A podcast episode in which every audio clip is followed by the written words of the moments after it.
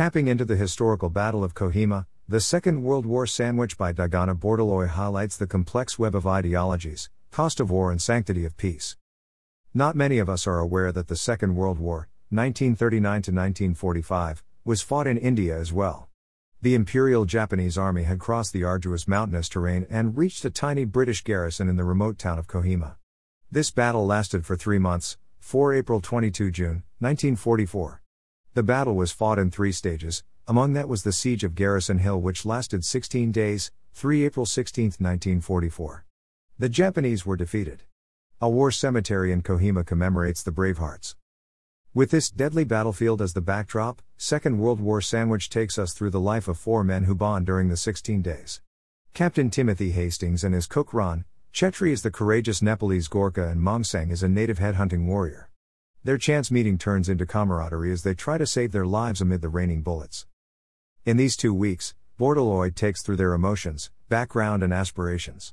Timothy is no braveheart. Chetri has been working on resolving his own ego issues. Ron lands in the battlefield as a loyal servant, and Mongsang, the Naga headhunter, is baffled by the waste of human life and the damage to the land. We experience their personal loves and losses, and we also experience the trauma that war brings. What I liked is the emotive angle, the eco friendly tribal way of life where nature is the provider and the taker, the bonds that surpass man made borders. There are many truths in the book, such as some bonds last only till the situation lasts, there is no future. Each one longs for a home and a family and a community of their own. The vicious cycle of power and greed ruins everything. And how we ought to felicitate our lives, harbor genuine relationships, and not get obsessed by physical objects. The language is rich. The details are fascinating and the gory of war spelled out. The glory of peace and return to the roots is pretty real too. Calamities change hearts and minds. And the message of learning and evolving is clear too. The author has lived in the northeast of India, worked as a copywriter in Mumbai, and is fluent in six languages. He has worked in Uganda, Swaziland, and Tanzania. Now, his wife Susie and he shuffle between India and Australia. In an email chat, Digonta Bordoloi shares about the writing process, the research, and the future. What inspired you to write this book? It was 2013. I had just published my first book, slow, and was toying with an idea for the next book. We were living in Darwin, Australia. I was cycling around town and saw a sign pointing to a World War II museum slash memorial. The objects and photographs there were from the Japanese air raid of Darwin on 19 February 1942. Browsing through the objects and photographs, I was in awe at how well preserved and documented the single day's events were for everyone to experience and remember. That reminded me of the Second World War cemetery in Kohima, a town where I spent 10 years of my childhood. The cemetery is located in the actual grounds of the battle where the 16 day Japanese siege of the Kohima garrison took place, around which the story of my book revolves. For three months in 1944, Kohima was the seat of one of the most intensely fought close quarter battles during the Second World War. Yet, except the war cemetery, there is hardly anything else to remind us of the gruesome realities of war. Second World War Cemetery Kohima, photo by by P. P. Jonas, own work, CC by SA 3.0. Greater than I remembered the line under the memorial cross in the cemetery when you go home, tell your near and dear ones, we gave our today for your tomorrow. We are at one of the most peaceful times on this planet, we need to cherish that and not forget how gruesome and all encompassing war can be. I decided I need to tell that story and through that the general realities of senseless violence. How much is fact and how much is fiction in the book? The main characters in my book are fictional. I have woven their story around the actual events of the Siege of Kohima, which began on the 4th of April 1944. An entire division of the Japanese Imperial Army, comprising some 15,000 soldiers, encircled the Kohima garrison that had hardly a 1,000 fighting soldiers. A minuscule percentage of the Naga population still follow some of their ancient practices, which go way beyond just hunting for heads. Digonta Bordoloi and his wife Susie, Center, with Naga tribe in Nagaland, India. Photograph Digonta Bordoloi. Konyak were the last Naga tribe to give up headhunting. My wife and I stayed for a few weeks with a Konyak village chief near the town of Mon, close to the India Myanmar border. I speak Nagamese, so that really helped to break the initial apprehensions the elders of the village had. Around the communal hearth, over innumerable cups of strongly brewed tea, from leaves plucked and dried from tea bushes grown around their homes, they opened up and gave me some juicy stories that really helped to enrich my book. Also, they shared details of some of their rituals that have not been documented. There is some recorded history around the war firsthand accounts from British and American soldiers who fought there. There is also some passing mention of it in a few books dealing with the bigger picture of World War II, and a handful specifically written around the Battle of Kohima. But in comparison to the importance of the battle, how it impacted the Second World War, there isn't enough written about it. And not anything from the Indian perspective. Second World War sandwich is the first attempt in that direction. War is cruel. It's not usual for an Indian author to bravely step into a difficult subject. I have always preferred reading books that have a universal appeal. So when I started writing, it came naturally to choose topics that would have universal appeal. Yes, war is a cruel sight, and in times of peace, like we are in for the last few decades, we tend to forget the cost of war. It is both physical and mental. That is why in the book it is about the battle they are fighting with the enemy and also about the battle they are fighting within, in their minds. The research for the book took me about six to nine months. This included revisiting the battleground, visiting retired headhunters in their village, then bookish research in the Kohima Library and other reference books. Then it took me another four years to write a few drafts, before I was happy with it to send to Pan Macmillan. Though, I have to admit, I wasn't writing continuously for those years.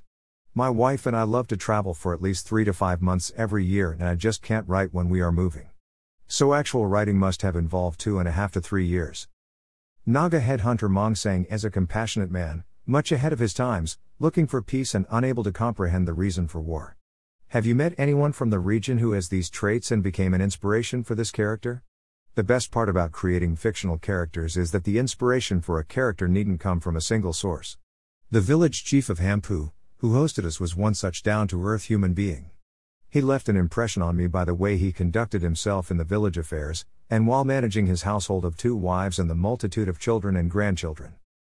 Tribal Headhunters, Nagaland, India, photograph, Digonta Bordoloi. While visiting another village elder, he was sad about the way the younger generation dismissed their traditions. He remarked, We were not cold blooded murderers. We killed only when it was necessary. Head hunting for us was like Christmas, an occasional event. But the other traditions which our children have given up, had kept our society much more in balance than it is today. Then there was another elder who was a doting grandfather. We always found him carrying one of his grandchildren on his back. When I asked him how long back did he stop being a warrior, he smiled and as a matter of fact replied, The day bravery left my heart. My attempt has been to portray a bit of these gentlemen through Mongsang. When fleshing out old and new and changing ideologies and different characters, what does a writer need to keep in mind? When I am writing each character, I try to get into their shoes and heads. I become them and transport myself into the environment they are supposed to be in. Then I write from their perspective, how he or she would behave in response to that particular situation, or in that environment. So, for a writer, it is important to be well versed with the canvas on which they want to paint their story, or else the story might fall flat. You have described some parts of the war in detail. Did you meet anyone who was part of any war? During the time I was researching for this book, I hadn't met anyone in person.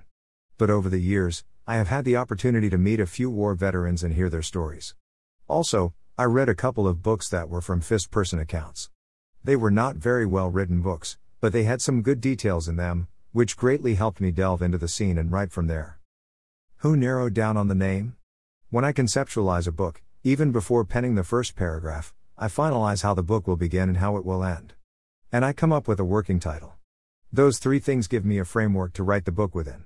Because the story in the middle develops as I go, I don't plan it. So the beginning, end, and the name helps me keep focus.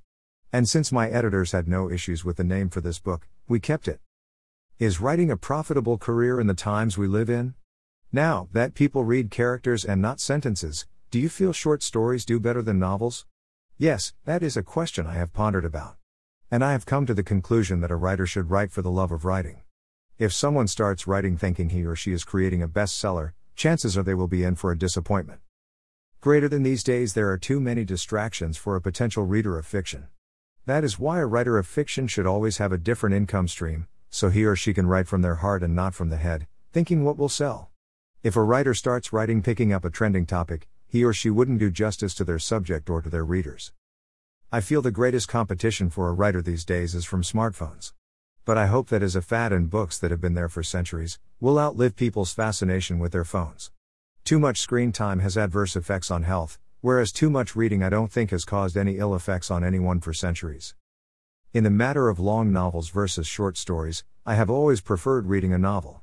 With a novel, you can be a part of the story for a while. With short stories, just when I enjoy it, get into it, it's over. You can't do much about people with short attention spans. Like you said, a vast majority only read a few characters, not even full paras, for them, even a short story might be too long. Only hope for us writers is that one day they will realize what is good for them and settle down and calm their minds to get into the good habit of reading, or maybe listen to an audiobook. What are your plans for the future? The next book I am planning to write will travel through four generations of a community.